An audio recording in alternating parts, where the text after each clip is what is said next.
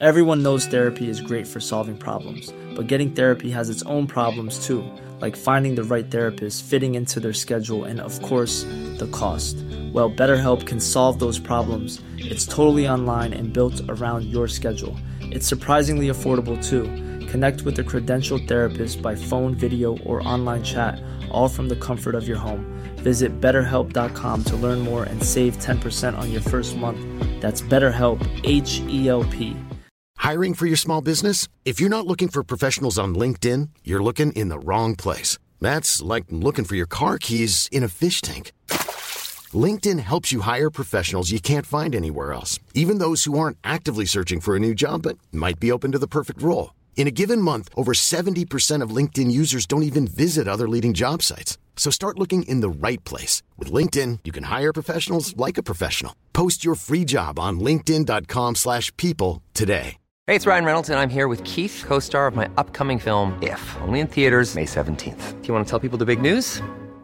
All right, I'll do. Sign up now and you'll get unlimited for $15 a month in six months of Paramount Plus Essential Plan on us. Mintmobile.com slash switch. Upfront payment of $45 equivalent to $15 per month. Unlimited over 40 gigabytes per month. Face lower speeds. Videos at 480p. Active Mint customers by 531.24 get six months of Paramount Plus Essential Plan. Auto renews after six months. Offer ends May 31st, 2024. Separate Paramount Plus registration required. Terms and conditions apply if rated PG.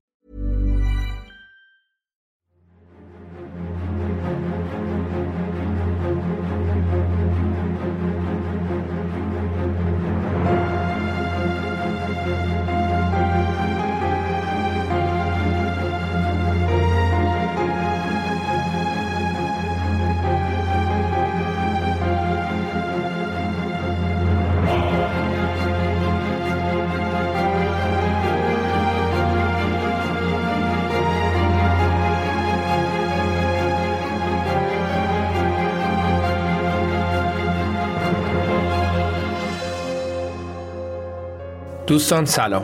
شما به اپیزود نابغه دومین و آخرین قسمت از داستان زندگی انیشتین گوش می‌کنید. در پادکست رخ من امیر سودبخش در هر قسمت روایتگر زندگی کسانی هستم که بخشی از تاریخ ایران و جهان رو رقم زدن. در داستان دو قسمتی انیشتین ما زندگی خصوصی، علمی و اجتماعی انیشتین رو مرور می‌کنیم و شما را با جنبه های مختلف زندگی این دانشمند بزرگ آشنا می کنیم. اپیزود شماره 52 به نام نابغه داستان زندگی آلبرت اینشتین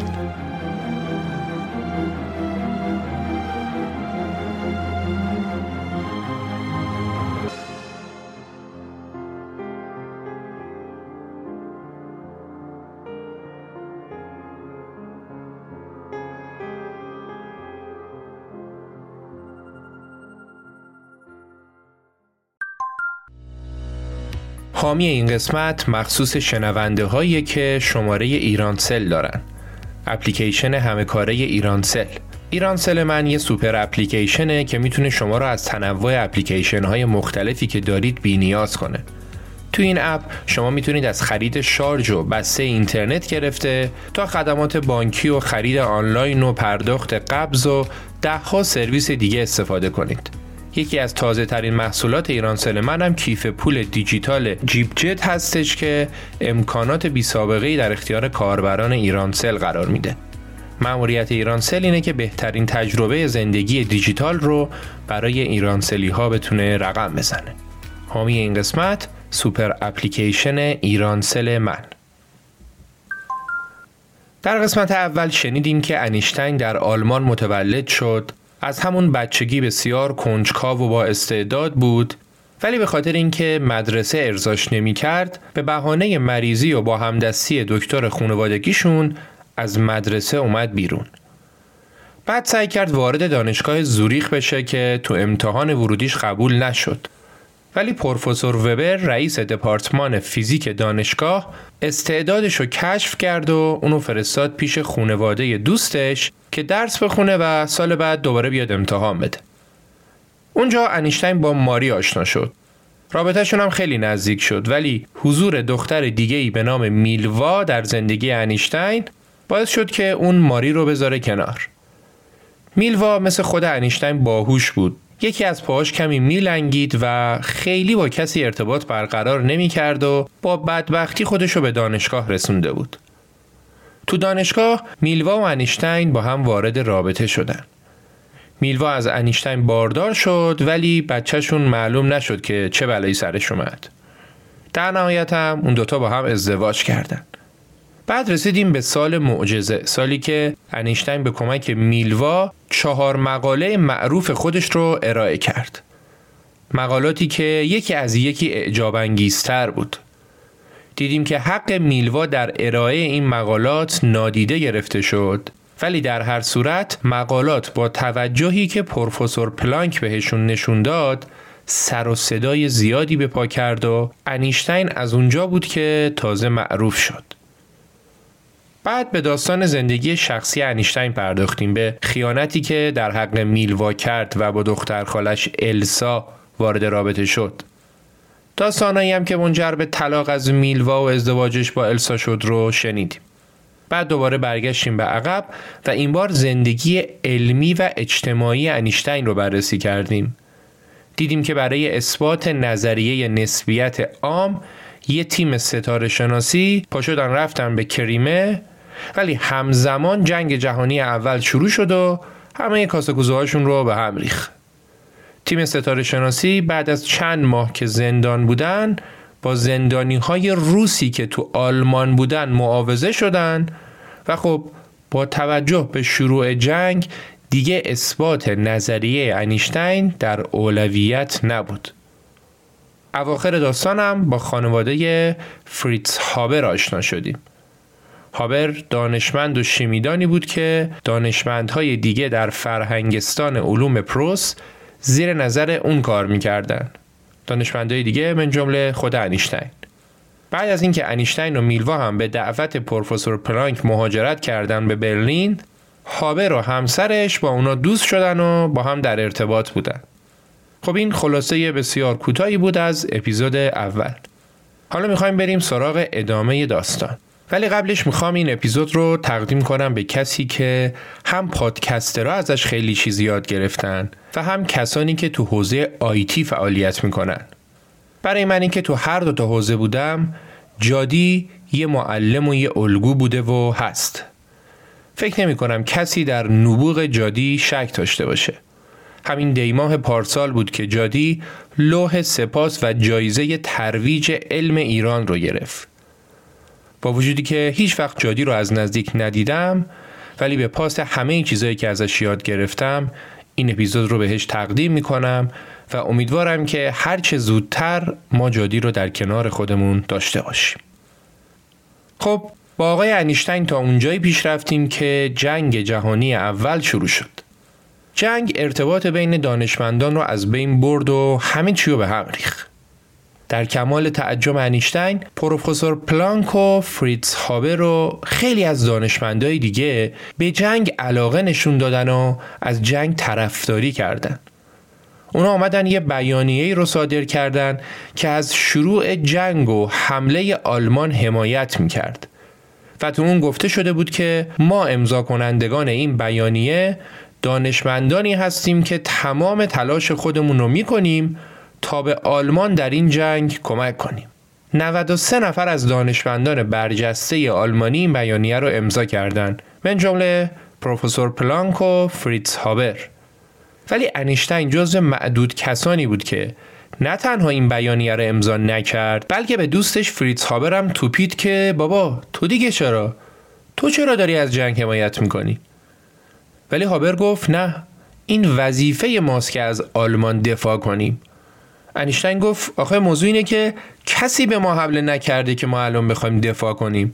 ما خودمون داریم به کشورهای دیگه حمله می‌کنیم. ولی هابر گوشش به این حرف ها بدهکار نبود که هیچ. تازه اون داشت روی پروژه کار می‌کرد که بتونه ارتش آلمان رو مجهز به سلاحهای شیمیایی کنه. هابر می‌گفت من می‌تونم از کلور گازی درست کنم که تو جنگ به کارمون بیاد هابر معتقد بود اگه بتونه یه سلاح قوی شیمیایی درست کنه این سلاح می‌تونه اونقدری مخرب باشه که نتیجه جنگ رو خیلی زود مشخص کنه و دیگه جنگ طولانی نشه و آدمای کمتری کشته بشن. هابر اینطوری خودش رو توجیه کرد که اگه سلاح شیمیاییش بتونه قدرت تخریب بالایی داشته باشه خیلی زود دشمن تسلیم میشه و داستان جنگ هم تموم میشه. برای همین هم اون اومد تمام توانش و علمش رو برای تولید سلاحهای شیمیایی به کار برد و اکثر دانشمندهای دوروبرش هم تو این پروژه کمکش کردن. تحقیقاتشون هم نتیجه داد و اونا تونستن به دانش تولید گاز سمی کلور برسن. دیگه مؤسسه هابر تبدیل شده بود به آزمایشگاه تولید گاز سمی کلور برای ارتش آلمان. وقتی قرار بود برای اولین بار این سلاح در جنگ استفاده بشه در کمال تعجب هابر خودش شخصا پشد رفت به خط مقدم و اونجا فرمان آتش رو خودش داد بعد هم یکی از فجیع ترین لحظات جنگ جهانی اول در جنگ بین آلمان و فرانسه رقم خورد گاز شیمیایی کلور جون پنج هزار نفر سرباز فرانسوی رو در دم گرفت و همشون رو خفه کرد. هابرم بالای سر جنازه ها وایساد و از نتیجه کارش لذت برد. همه چیز مو به مو و طبق نقشه درست پیش رفته بود الا یه چیز اونم اینکه جنگ با کشتن تعداد آدمهای بیشتر تموم نمیشه که هیچ بلکه گاز کلور شعله های جنگ رو مشتعلتر هم می‌کنه حالا تو این مدت انیشتین کجا بود؟ انیشتین که از جنگ متنفر بود تمام این مدت فکر و ذکرش رو گذاشته بود روی اثبات نظریه عام از طریق فرمول و ریاضی. قبلا گفتیم که اثبات نظریه عام دو تا جنبه داشت. یکی جنبه محاسباتی یکی هم جنبه مشاهده. جنبه مشاهده که می‌شد کسوف و انیشتن باید تا کسوف بعدی صبر می‌کرد. ولی برای اثبات از طریق ریاضیات بالاخره اون تونست سال 1916 یعنی دقیقا وسط جنگ جهانی اول تئوری نسبیت عام رو با یه فرمول ریاضی بدون عیب و ایراد ارائه بده. ولی خب برای اثبات نهایی باید دو سال دیگه صبر می‌کرد و منتظر کسوف بعدی میموند. تازه اگه موفق می‌شد از کسوف عکس بگیره. حالا قبل از اینکه بخوایم بریم سراغ کسوف بعدی بذارید ببینیم که در بهبوهه جنگ وضعیت آدم های قصه ما چطوره. ببینیم اونا کجان و چه بلایی سرشون اومده. از خانواده هابر شروع می‌کنیم. خود هابر که گفتیم داشت گازهای شیمیایی بیشتر تولید می‌کرد. ولی همسرش که به شدت با این کار هابر مخالف بود وقتی دید سلاح هابر داره این همه آدم رو می‌کشه و مخالفت های اونم به جایی نمی‌رسه خودشو کشت. خودکشی کرد. همزمان میلوا و دوتا پسراش هم تو سوئیس داشتن زندگیشونو می‌کردن و البته هنوز میلوا از انیشتین جدا نشده بود. اون زمان چون کمک هزینه انیشتین با توجه به وضعیت جنگ به دستشون نمی رسید اونا با بدبختی و بیپولی داشتن روزاشون رو میگذروندن و اگه کمک های مالی دوستاشون نبود میلوا اصلا از پس هزینه های زندگی بر نمی اومد. خود انیشتین هم که گفتیم درگیر اثبات ریاضی نسبیت عام بود و تنها زندگی می کرد. با السا رابطه داشت ولی هر کدومشون خونه زندگی جدا داشتن. تو بهبوه جنگ برلین شاهد روزهایی بود که مردم داشتن از گرسنگی میمردن و مجبور بودن ساعتها در صف غذا وایسن که یه لقمه نون گیرشون بیاد. خود انیشتین هم به شدت مریض شده بود و اگه السا به دادش نمی رسید معلوم نبود که بتونه دووم بیاره. انیشتین همچنان مخفیانه با السا زندگی می کرد تا اینکه جنگ جهانی اول تموم شد و بعدش هم همونطور که گفتیم انیشتین از میلوا جدا شد و با السا ازدواج کرد. جنگ جهانی اول سال 1918 تموم شد و کمتر از یک سال بعد قرار بود کسوف بعدی اتفاق بیفته. خب جنگ تموم شده بود و فرصت خوبی بود که انیشتین بتونه با آزمایشی به وسعت کهکشان نظریش رو با عکس گرفتن از کسوف ثابت کنه یه بار دیگه توضیح بدم که طبق نظریه انیشتین وقتی نور ستاره ها به میدان گرانشی اطراف خورشید می‌رسه بر اثر میدان گرانشی خمیده اطراف خورشید نور ستاره ها هم خم میشه. ولی اثبات این موضوع از طریق مشاهده و با استفاده از تلسکوپ امکان پذیر نبود. چرا که وقتی نور ستاره ها به خورشید می رسید دیگه لابلای نور خورشید گم می‌شد و نمی‌شد با تلسکوپ دنبالشون کرد و دید که چه اتفاقی براشون میفته حالا تو کسوف که ماه جلوی خورشید قرار می‌گیره باعث میشه که در چند لحظه با وجودی که خورشید تو آسمونه ولی خورشید پشت ماه بمونه و تو اون چند لحظه می‌شد نور ستاره هایی که از میدان گرانشی خورشید رد می شدن رو رسد کرد. و ازشون عکس گرفت تا ببینن واقعا اونا خم میشن یا نه. تنها شرطش هم این بود که در زمان کسوف آسمون صاف باشه. ابری نباشه که بشه ازش عکس گرفت. برای عکس گرفتن از این کسوف جدید قرار شد دو تا تیم خبره در دو نقطه مختلف جهان مستقر بشن و از کسوف عکس برداری کنن. گروه اول به سرپرستی ستاره شناسی به نام کمپل در آمریکا و گروه دوم به سرپرستی اختر فیزیکدان انگلیسی به نام آقای آرتور ادینگتون در آفریقای جنوبی. ادینگتون بنده خدا هفتاد روز سفر دریایی داشت تا برسه به آفریقا و حدود یک ماه هم تو جنگلای آفریقا بود. تا اینکه تونست بهترین جا رو برای عکاسی انتخاب و آماده کنه. ولی دقیقا روزی که قرار بود کسوف اتفاق بیفته تو جنگل آفریقا بارون اومد جر جر. هوای ابری آسمون بارونی اینطوری که اصلا نمی‌شد عکس گرفت. تنها شانسی که ادینگتون آورد این بود که برای لحظاتی هوا صاف شد و اون موفق شد چند تا عکس بگیره. بعدش هم همونجا وسط جنگل شروع کرد به بررسی عکس ها از اونور کمپل تو آمریکا با یه سری تلسکوپی که خیلی نمی‌شد بهشون اطمینان کرد عکسراشو از کسوف گرفت و خیلی زودم پیام فرستاد که نه چنین چیزی وجود نداره. نور ستاره ها خم نشده و احتمالا انیشتین داره اشتباه می‌کنه. ولی خب برای اعلام نتیجه قطعی زود بود. قرار شد کمپل و ادینگتون قبل از اینکه بخوان نتایجشون رو رسانه ای کنن اول هر دوتاشون پاشن بیان به انجمن اخترشناسی انگلیس و اونجا در حضور دانشمندهای دیگه نتایجشون رو اعلام کنن. بعدش بیان موضوع رو به رسانه ها هم بگن. ادینگتون و کمپل اومدن و اونجا کمپل جلوی کلی آدم که منتظر این لحظه بودن گفت که راستش من چیزی که انیشتن ادعا می‌کنه رو تو عکسام ندیدم. ولی ادینگتون اومد گفت نتایج اولیه ما دقیقا برعکس صحبت های کمپل ادعاهای انیشتین رو ثابت می‌کنه. ولی اگه بخوایم نتیجه قطعی رو اعلام کنیم باید چند ماه بهمون وقت بدید که بررسی های بیشتری انجام بدیم. فقط چیزی که الان می‌تونیم بگیم اینه که نتایج اولیه امیدوار کننده است. کمپل که دید داستان اینطوریه و ممکنه اشتباه کرده باشه و ممکنه نتایج اشتباهش خیلی زود رسانه‌ای بشه همونجا یه پیام تاریخی برای همکاراش فرستاد و تو چند تا کلمه گفت که انتشار نتایج انیشتین رو به تأخیر بندازید. نقطه کمپل.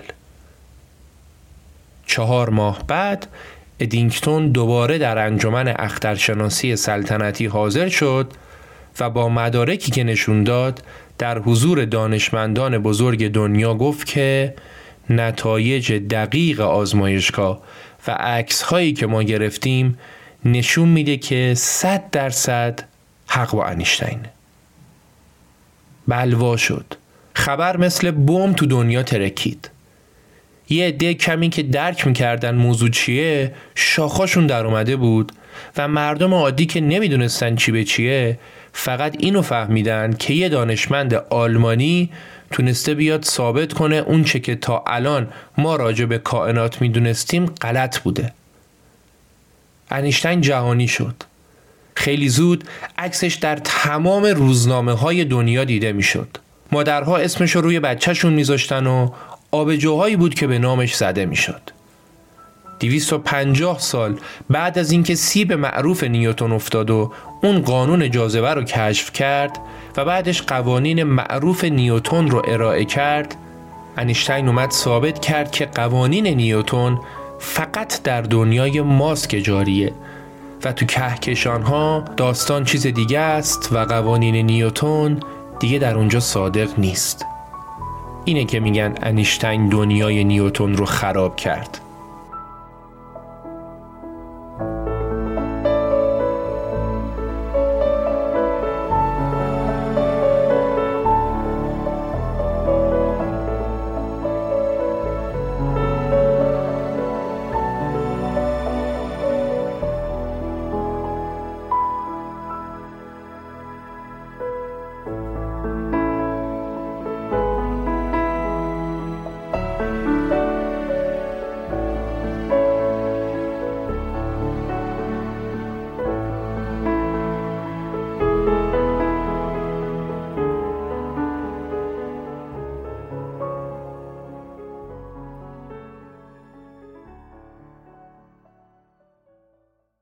قبل از ادامه داستان می‌خوام بهتون یه پادکست معرفی کنم.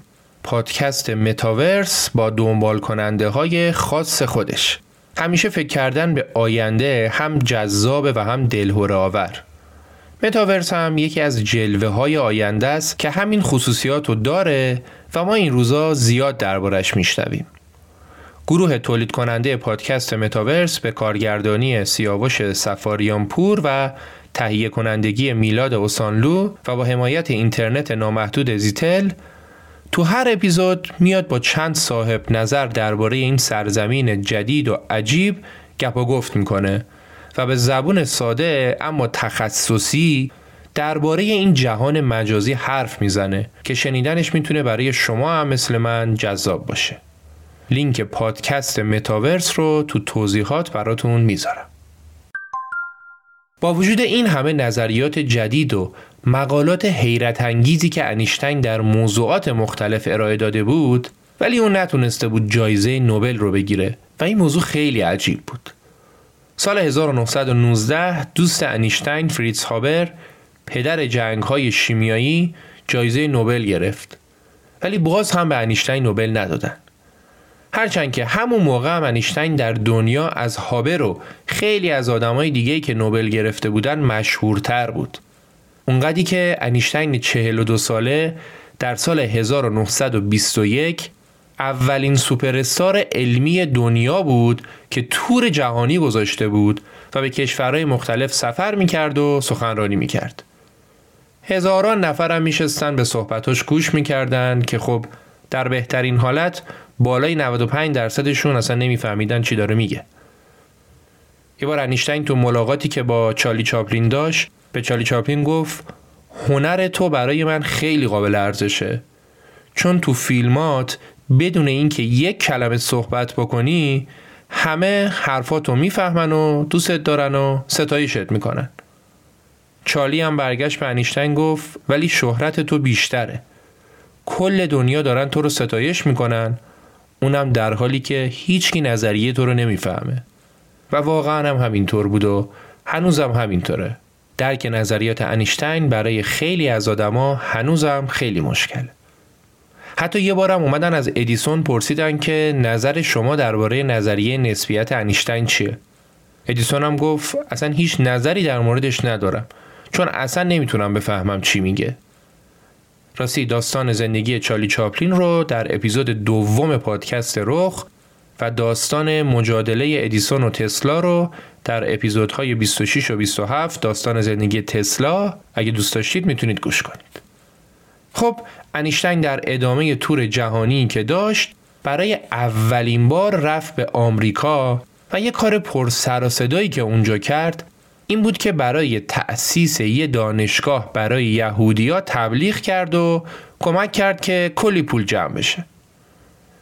این کار انیشتین به علاوه یه سری از کارهای دیگش باعث شده که بعضیا فکر کنن اون یه یهودی سفت و سخت و معتقد بوده.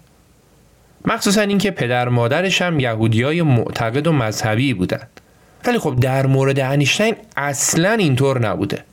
کلا انیشتین درست یا غلط به ادیان ابراهیمی باور نداشت و می‌گفت که کتاب مقدس مجموعی از افسانه هاست و دین یهودیت برای من مثل دینهای دیگه تجسم کودکانه ترین خرافاته. انیشتین می‌گفت واژه خدا خلاصه ای از تمام ناتوانی های انسان ذاتن ضعیف در برابر طبیعته. ولی آیا اون خدا ناباور بود؟ نه. اون ترجیح می‌داد خودشو ندانم گرا بدونه و نه خدا ناباور. انیشتین می‌گفت من به خدای اسپینوزا فیلسوف هلندی اعتقاد دارم. خدایی که از طبیعت و از این عالم جدا نیست. خدایی که خودش رو در هماهنگی قانونمند تمام موجودات متجلی می‌کنه. نه خدایی که خودش رو نگران سرنوشت و نگران کارهای آدما می‌دونه و تو آسمونه. پس با تمام این توضیحات دلیل اینکه انیشتین خیلی به یهودیا کمک می‌کرد چی بوده؟ دلیلش این بود که حد فاصل جنگ جهانی اول و دوم در کشور آلمان دقیقا زمانی بود که یواش یواش داشت سر و کله نازی ها پیدا می‌شد و کم کم داشت فعالیت های ضد یهود بیشتر می‌شد و انیشتین از اینکه می‌دید به اقلیت یهودی آلمان داره اجحاف میشه ناراحت بود و سعی می‌کرد هواشون رو داشته باشه. حتی تو آمریکا اون رفت تو یک کنیسه در مقابل یهودیا سخنرانی کرد و ازشون درخواست کرد که به دانشگاه یهودیا کمک کنند. و چون اون زمان خیلی معروف بود همین درخواستش باعث شد که پول خیلی خوبی هم جمع بشه. یه سال بعد از این سفر انیشتین بالاخره در 43 سالگی موفق شد که جایزه نوبل رو بگیره. البته نه به خاطر نظریه نسبیتش. بلکه به خاطر مقاله فوتو الکترونیکش یکی از اون چهار مقاله ای که 17 سال قبل و در سال 1905 منتشر کرده بود. انیشتین زمانی که جایزه نوبل رو گرفت تقریبا سه سال از طلاقش با میلوا گذشته بود و طبق قراری هم که با میلوا گذاشته بود کل مبلغ جایزه به میلوا داده شد. و اون تونست باهاش سه تا واحد آپارتمان بگیره و با اجاره اونا زندگی خودش و بچه ها رو راحت تر به چرخونه همون سالی که انیشتین نوبل گرفت وزیر امور خارجه آلمان رو ترور کردند. تحقیقات پلیس نشون می‌داد که وزیر رو به خاطر این ترور کردند که یهودی بوده. بعدش هم پلیس با دستگیری تروریستا متوجه لیستی شد که تو اون لیست اسم تمام یهودی های سرشناس دیگهی که باید ترور می شدن وجود داشت. و اسم انیشتین هم تو اون لیست بود. السا همسر انیشتین که متوجه ماجرا شد بهش اصرار کرد که جون هر کی که دوست داری بیا از آلمان بریم. اگه اینجا بمونیم یه بلایی سرمون میارن. ولی انیشتین قبول نکرد و در برلین موند. جو ضد یهود در بین آلمانی ها هم روز به روز بیشتر می‌شد و بین دانشمندا هم دو دستگی ایجاد شده بود. یه عده مخالف این جو بودن و یه عده موافق. داستان همینجور ادامه پیدا کرد تا اینکه سر و کله بزرگترین دشمن قسم خورده یهودیا پیدا شد. آدولف هیتلر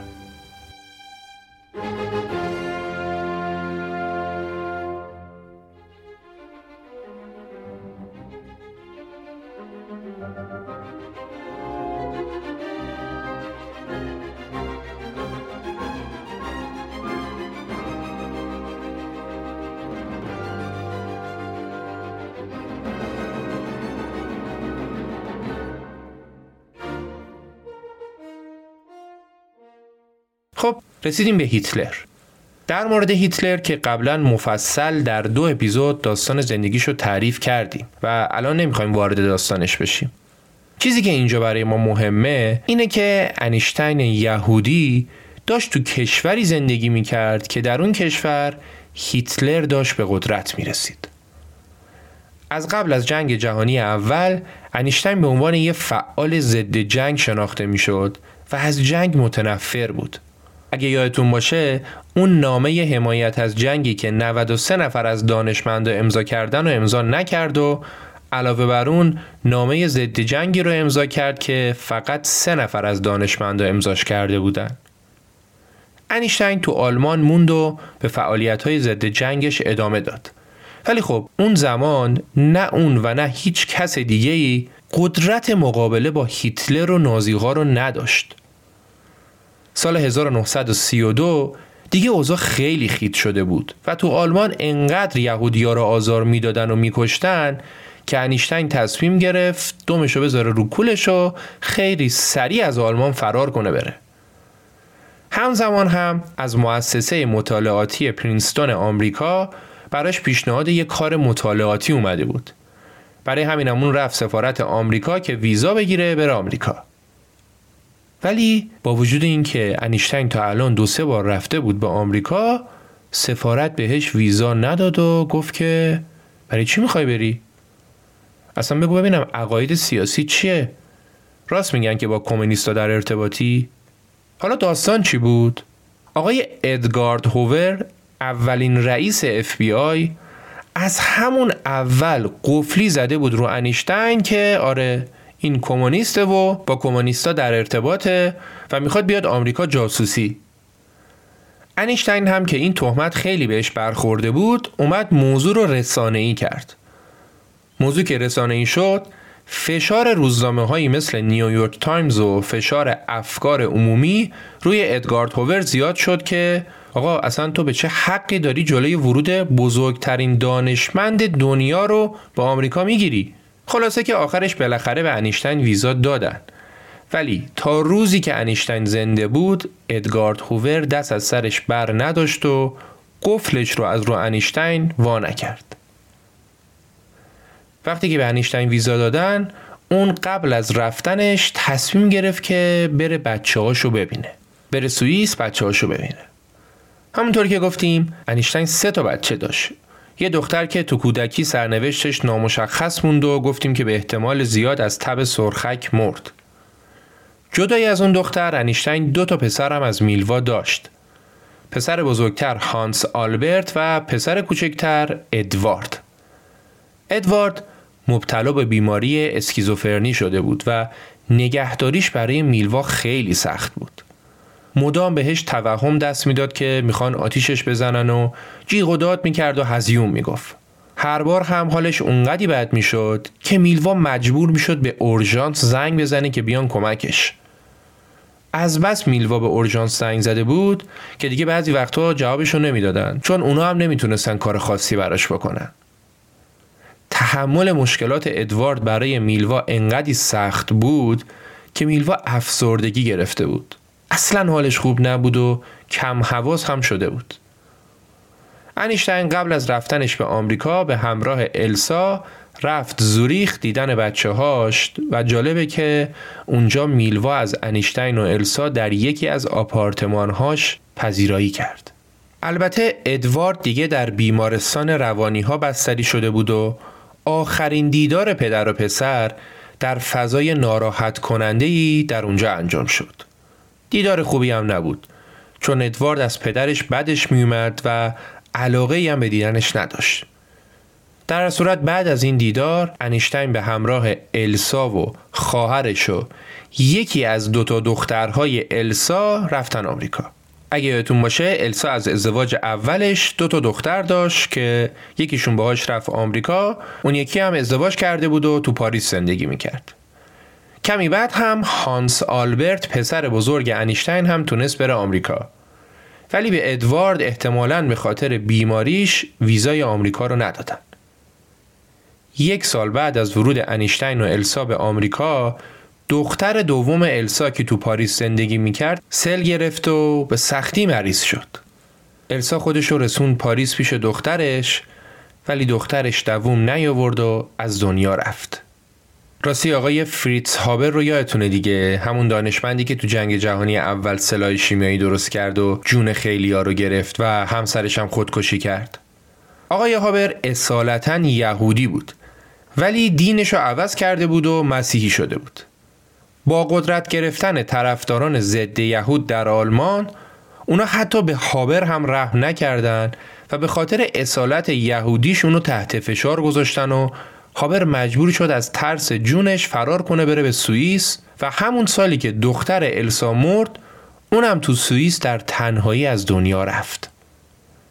کسی که به اصطلاح به خاطر وطن پرستی حاضر شد سلاح شیمیایی درست کنه و به خاطر کشورش اون همه آدم بکشه اواخر عمرش یه عده افراطی تر از خودش پیدا شدن و از وطنش بیرونش کردن تا در تنهایی و غربت در سوئیس از دنیا بره. خب حالا بریم آمریکا و زندگی انیشتین رو اونجا دنبال کنیم.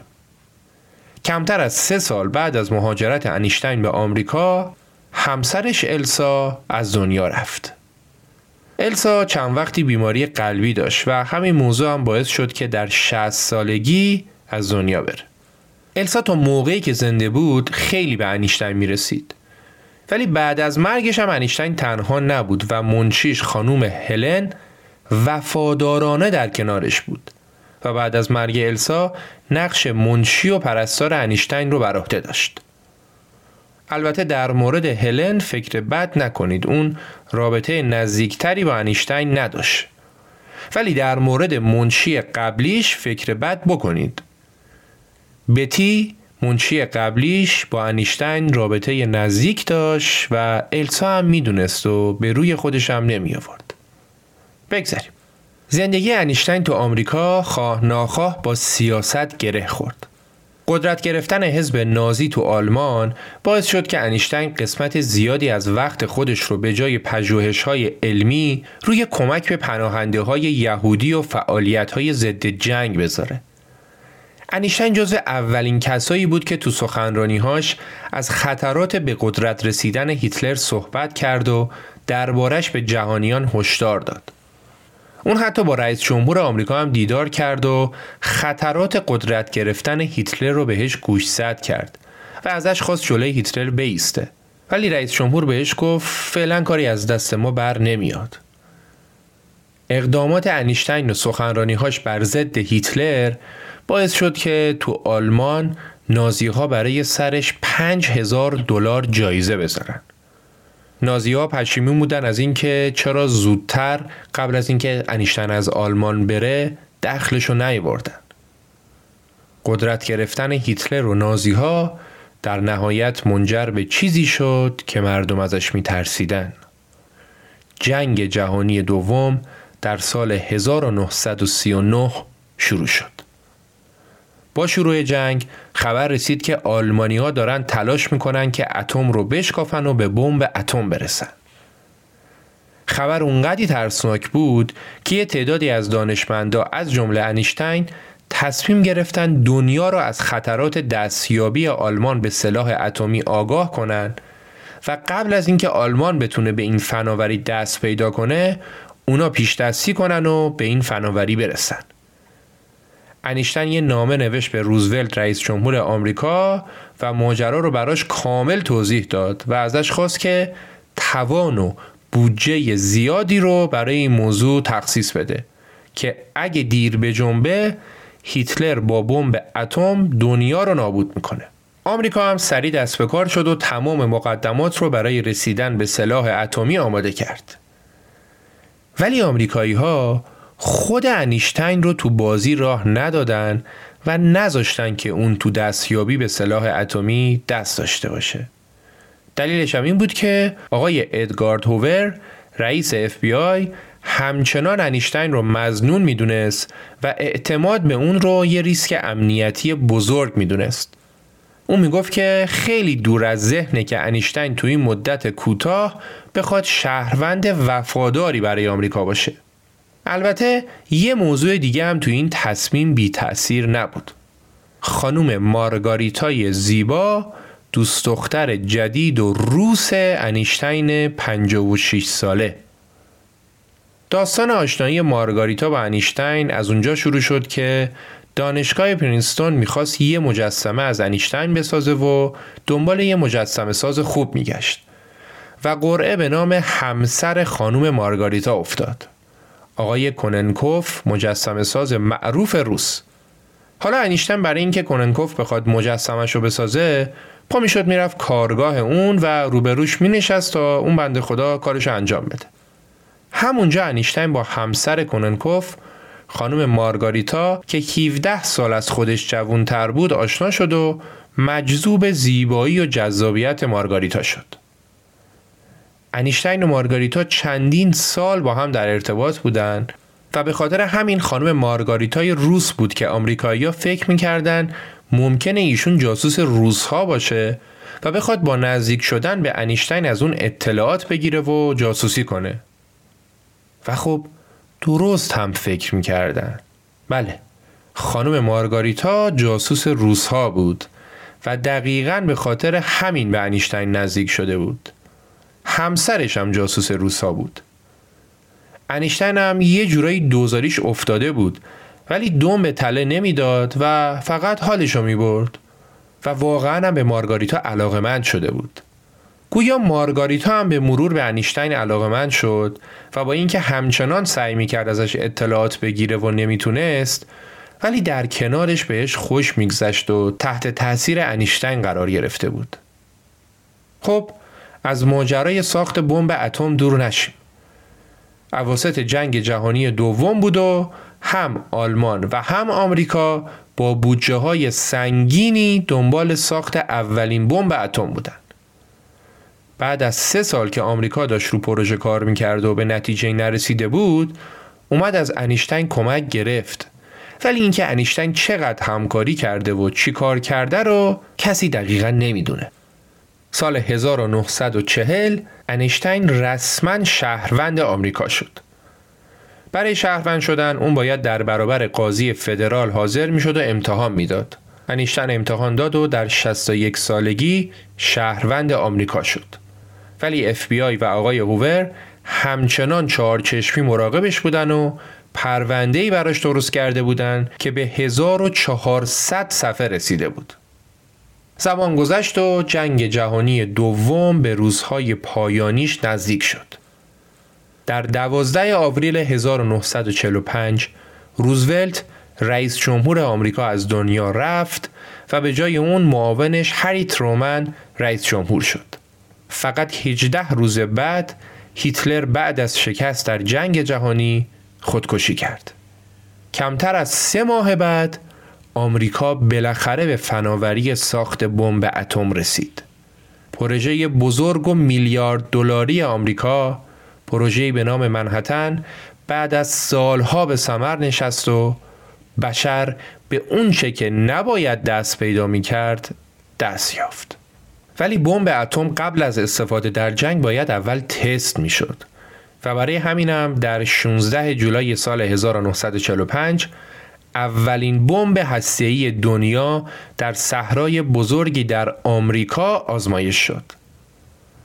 ساعت 5 و 29 دقیقه بامداد انفجاری صورت گرفت که انرژیش معادل 20 هزار تن TNT بود. قررش موج انفجار تا 160 کیلومتر اونورتر احساس شد. همه چیز نورانی شد و ابر قارچگونه انفجار هم تا 12 کیلومتر ارتفاع گرفت.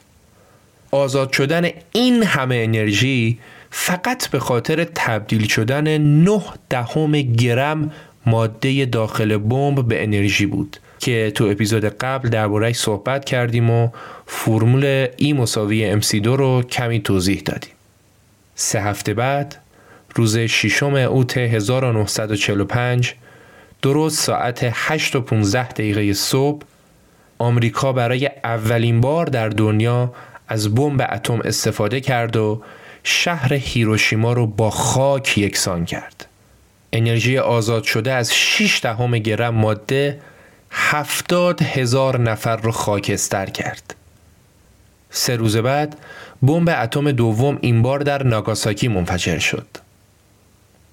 در مجموع بیش از 220 هزار نفر در این دو بمبارون کشته شدند که 100 هزار نفر بلا فاصله هنگام بمبارون کشته شدن و 120 هزار نفر هم تا پایان همون سال بر اثر تشعشعات رادیواکتیو جون خودشون رو از دست دادن. بعد از این فاجعه روزنامه تایمز عکس انیشتین رو در کنار ابر قارچی شکل انفجار اتمی در صفحه اول خودش چاپ کرد و انیشتین رو به عنوان متهم اول ساخت بمب اتم معرفی کرد.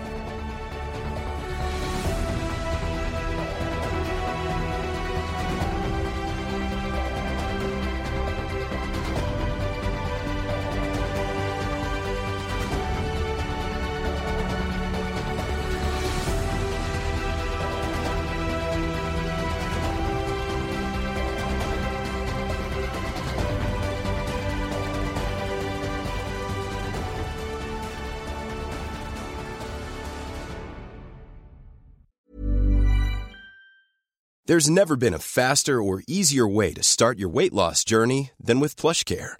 PlushCare accepts most insurance plans and gives you online access to board-certified physicians who can prescribe FDA-approved weight loss medications like Wigovi and Zepbound for those who qualify. Take charge of your health and speak with a board-certified physician about a weight loss plan that's right for you. Get started today at plushcare.com slash weight loss. That's plushcare.com slash weight loss. plushcare.com slash weight loss. Hey, it's Ryan Reynolds, and I'm here with Keith, co star of my upcoming film, If, only in theaters, May 17th. Do you want to tell people the big news? All right, I'll do it. Sign up now and you'll get unlimited for $15 a month in six months of Paramount Plus Essential Plan on us. Mintmobile.com slash switch. Upfront payment of $45 equivalent to $15 per month. Unlimited over 40 gigabytes per month. Face lower speeds. Videos at 480p. Active Mint customers by 531.24 get six months of Paramount Plus Essential Plan. Auto renews after six months. Offer ends May 31st, 2024. Separate Paramount Plus registration required. Terms and conditions apply if rated PG. اون زمان بیشتر مردم فکر می‌کردن که بمب اتم رو انیشتین ساخته. در صورتی که انصافا اینطور نبود. انیشتین حتی اواخر جنگ و زمانی که هیتلر داشت عقب نشینی می‌کرد به رئیس جمهور آمریکا روزولت نامه نوشت و گفت که دیگه دلیلی وجود نداره که ما دنبال سلاح اتمی باشیم. هیتلر داره شکست می‌خوره و دیگه نیازی به بمب اتم نیست. بهتر پروژه متوقف بشه. ولی خب دیگه دیر شده بود و پروژه میلیارد دلاری منحتن باید به نتیجه می رسید. در صورت اتفاقی که نباید میافتاد افتاد و بشر به بمب اتم دست پیدا کرد و به مرور هم کشورهای دیگه به این فناوری دست پیدا کردند. این پیشرفت اصلا نوید روزهای خوبی رو در آینده نمیده. آینده جهانی مملو از سلاح اتمی انیشتن یه اظهار نظر خیلی جالبی درباره جنگ جهانی بعدی داره که قابل تعمله. از انیشتین پرسیدن نظر شما درباره جنگ جهانی سوم چیه؟ اون گفت من نمی‌دونم جنگ جهانی سوم چطوری اتفاق میفته ولی می‌دونم که مردم در جنگ جهانی چهارم با چوب و سنگ به جنگ هم میرن.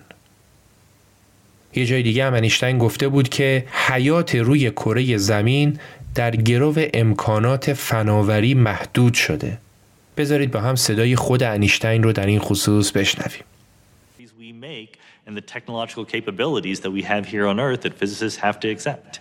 And of course, Einstein always had mixed feelings about it later on because he was at heart a pacifist. در باقی عمر خود انیشتین به هواداری از خلع سلاح هسته‌ای و صلح پرداخت.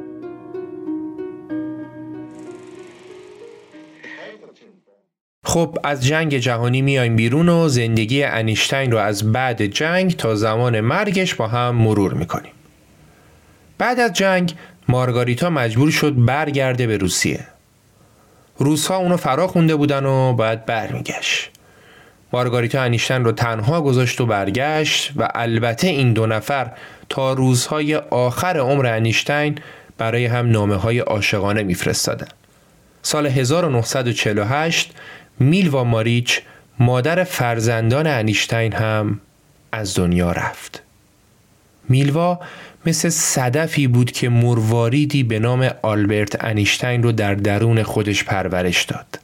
ولی وقتی مروارید شکل بگیره دیگه نیازی به صدف نداره.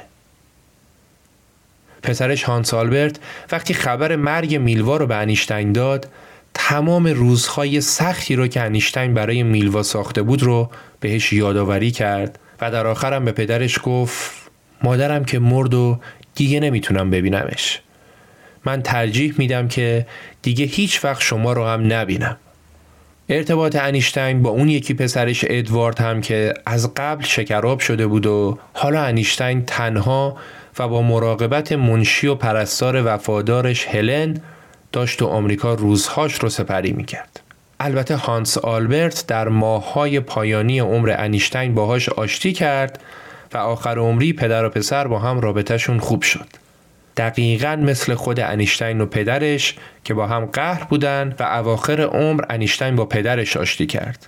همین اتفاق هم برای خودش و پسرش افتاد. از مهمترین اتفاقاتی که در سالهای پایانی عمر انیشتین افتاد فعالیت های اجتماعی اون برای ایجاد سازمان جهانی ملل بود. پیشنهاد انیشتین این بود که می‌گفت باید یه جامعه ملل جهانی، یه سازمان ملل جهانی وجود داشته باشه که بتونه بر همه دولت‌های دیگه در جهان نظارت داشته باشه و بتونه جلوی جنگ رو بگیره و به اختلافات بین کشورها هم رسیدگی کنه. خب همچین سازمانی از قبل وجود داشت. سازمان ملل متحد بودش و هنوزم هست. منتها انیشتین می‌گفت نه. اینجوری نمیشه. این سازمان نه نیروی نظامی لازم رو برای تأمین امنیت بین المللی در اختیار داره و نه مبانی حقوقی لازم رو برای این کار داره.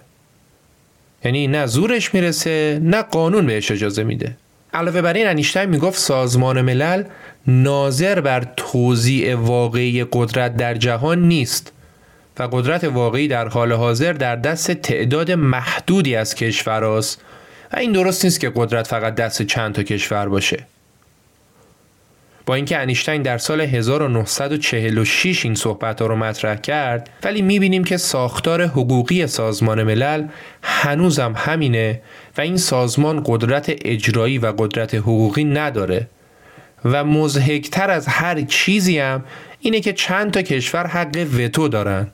یعنی اگه کل دنیا بیان بگم باید فلان کار رو انجام بدیم و بخوان تو شورای امنیت سازمان ملل تصویبش کنن قدرت های بزرگ قانونا می‌تونن به تنهایی قضیه رو کنسل کنن.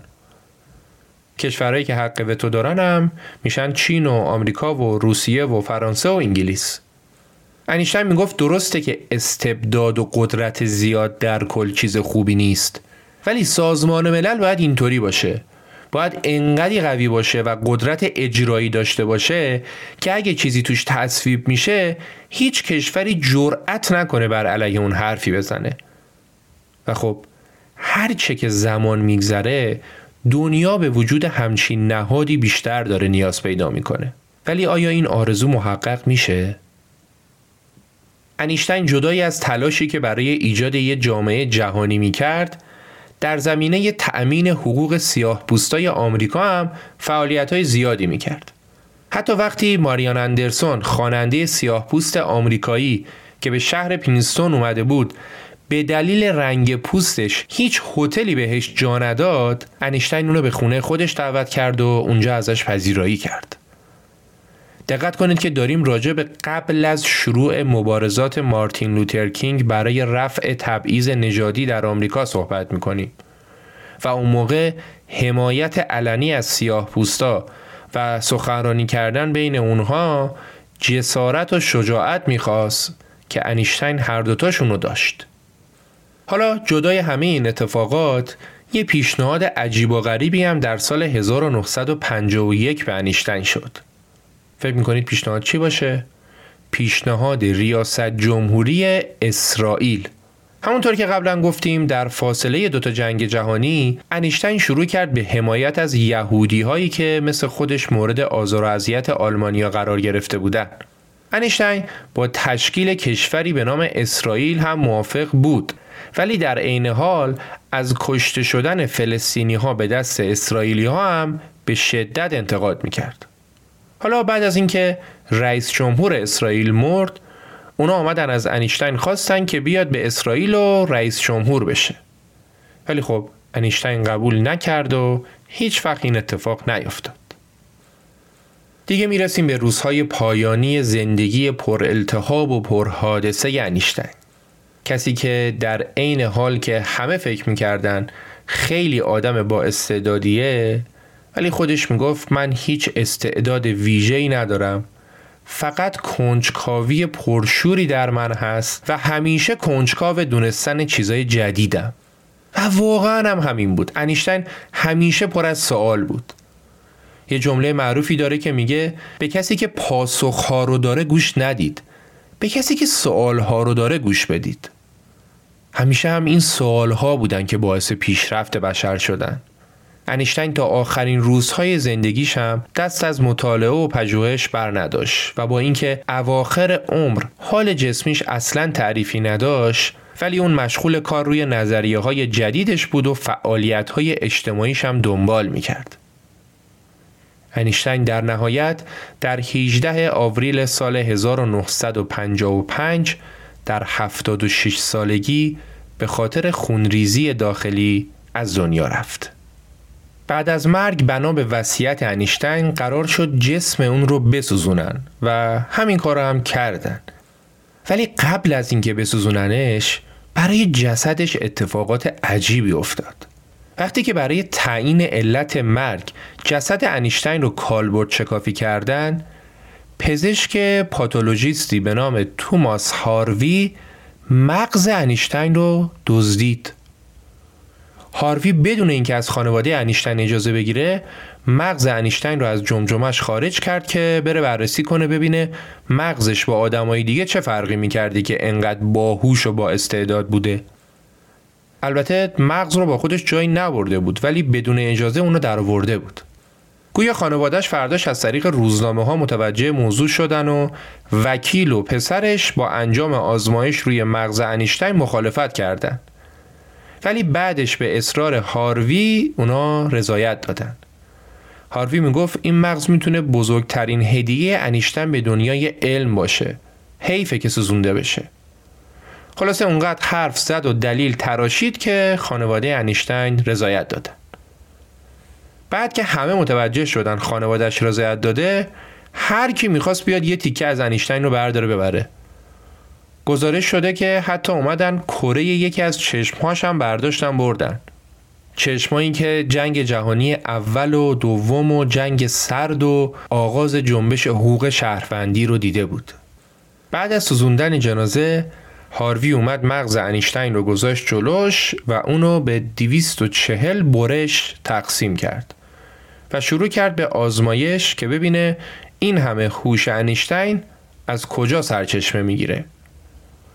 هاروی امیدوار بود هر تیکه مغز رو یه محقق نامی بیاد روش کار بکنه تا همه دست به دست هم بدن و از سرچشمه نبوغ انیشتین مطلع بشن. ولی گویا به جز خودش کسی اعتقادی به این کار نداشت و علاوه بر اون هیچکی دوست نداشت با کسی که مغز انیشتین رو دزدیده همکار بشه. انتقادات به هاروی اونقدی زیاد شد که هاروی شغلش رو از دست داد و حتی مجبور شد از شهر بذاره بره و مغز انیشتین هم با خودش برداشت و رفت.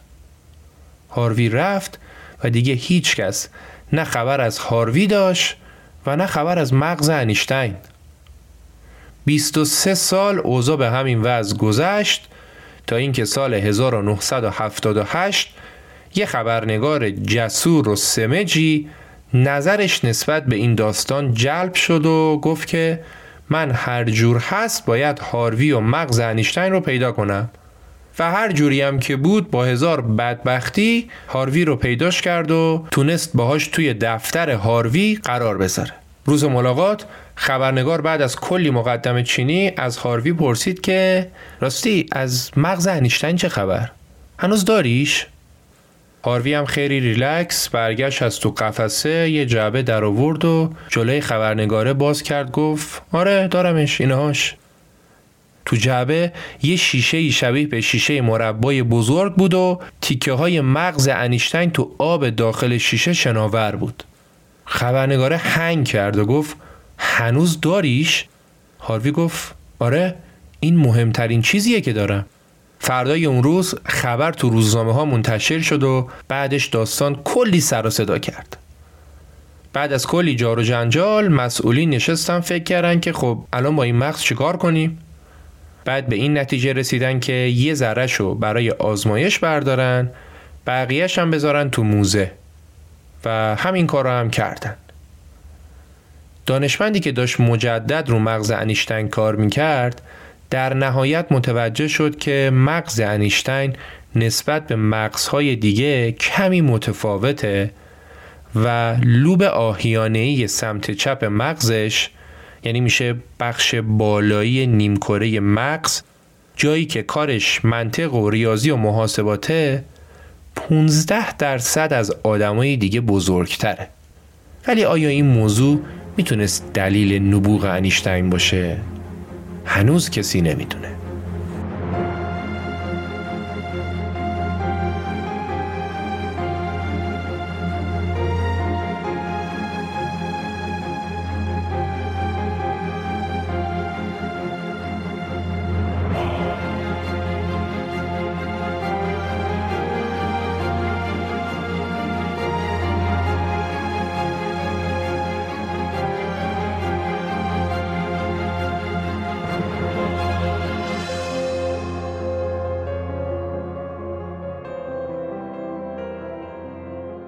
امیدوارم از داستان زندگی انیشتین لذت برده باشید. این اپیزود با حمایت سوپر اپلیکیشن ایرانسل و با همکاری نکیسا عبداللهی، پرستو کریمی، منا هیدری و حامد شهابی تولید شده. اطلاعات پادکست متاورس هم که بهتون معرفی کردم هم تو توضیحات براتون گذاشتم. هر کسی به این حوزه علاقه من بود حتما بهش یه سری بزنه. سپاس از همراهی همیشگی شما و به امید دیدار امیر سودبخش آبان 1401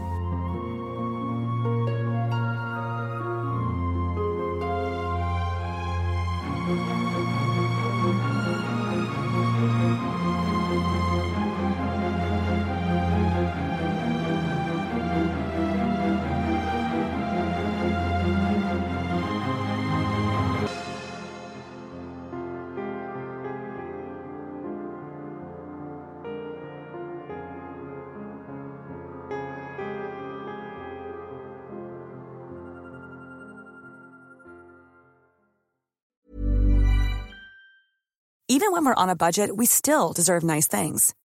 Quince is a place to scoop up stunning high-end goods for 50 to 80% less than similar brands.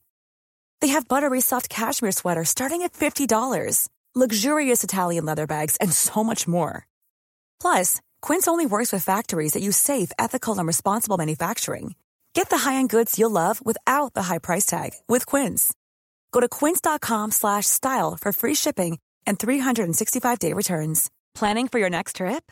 Elevate your travel style with Quince. Quince has all the jet-setting essentials you'll want for your next getaway, like European linen, premium luggage options, buttery soft Italian leather bags, and so much more. And is all priced at 50 to 80% less than similar brands. Plus, Quince only works with factories that use safe and ethical manufacturing practices. Pack your bags with high-quality essentials you'll be wearing for vacations to come with Quince. Go to quince.com/pack for free shipping and 365-day returns.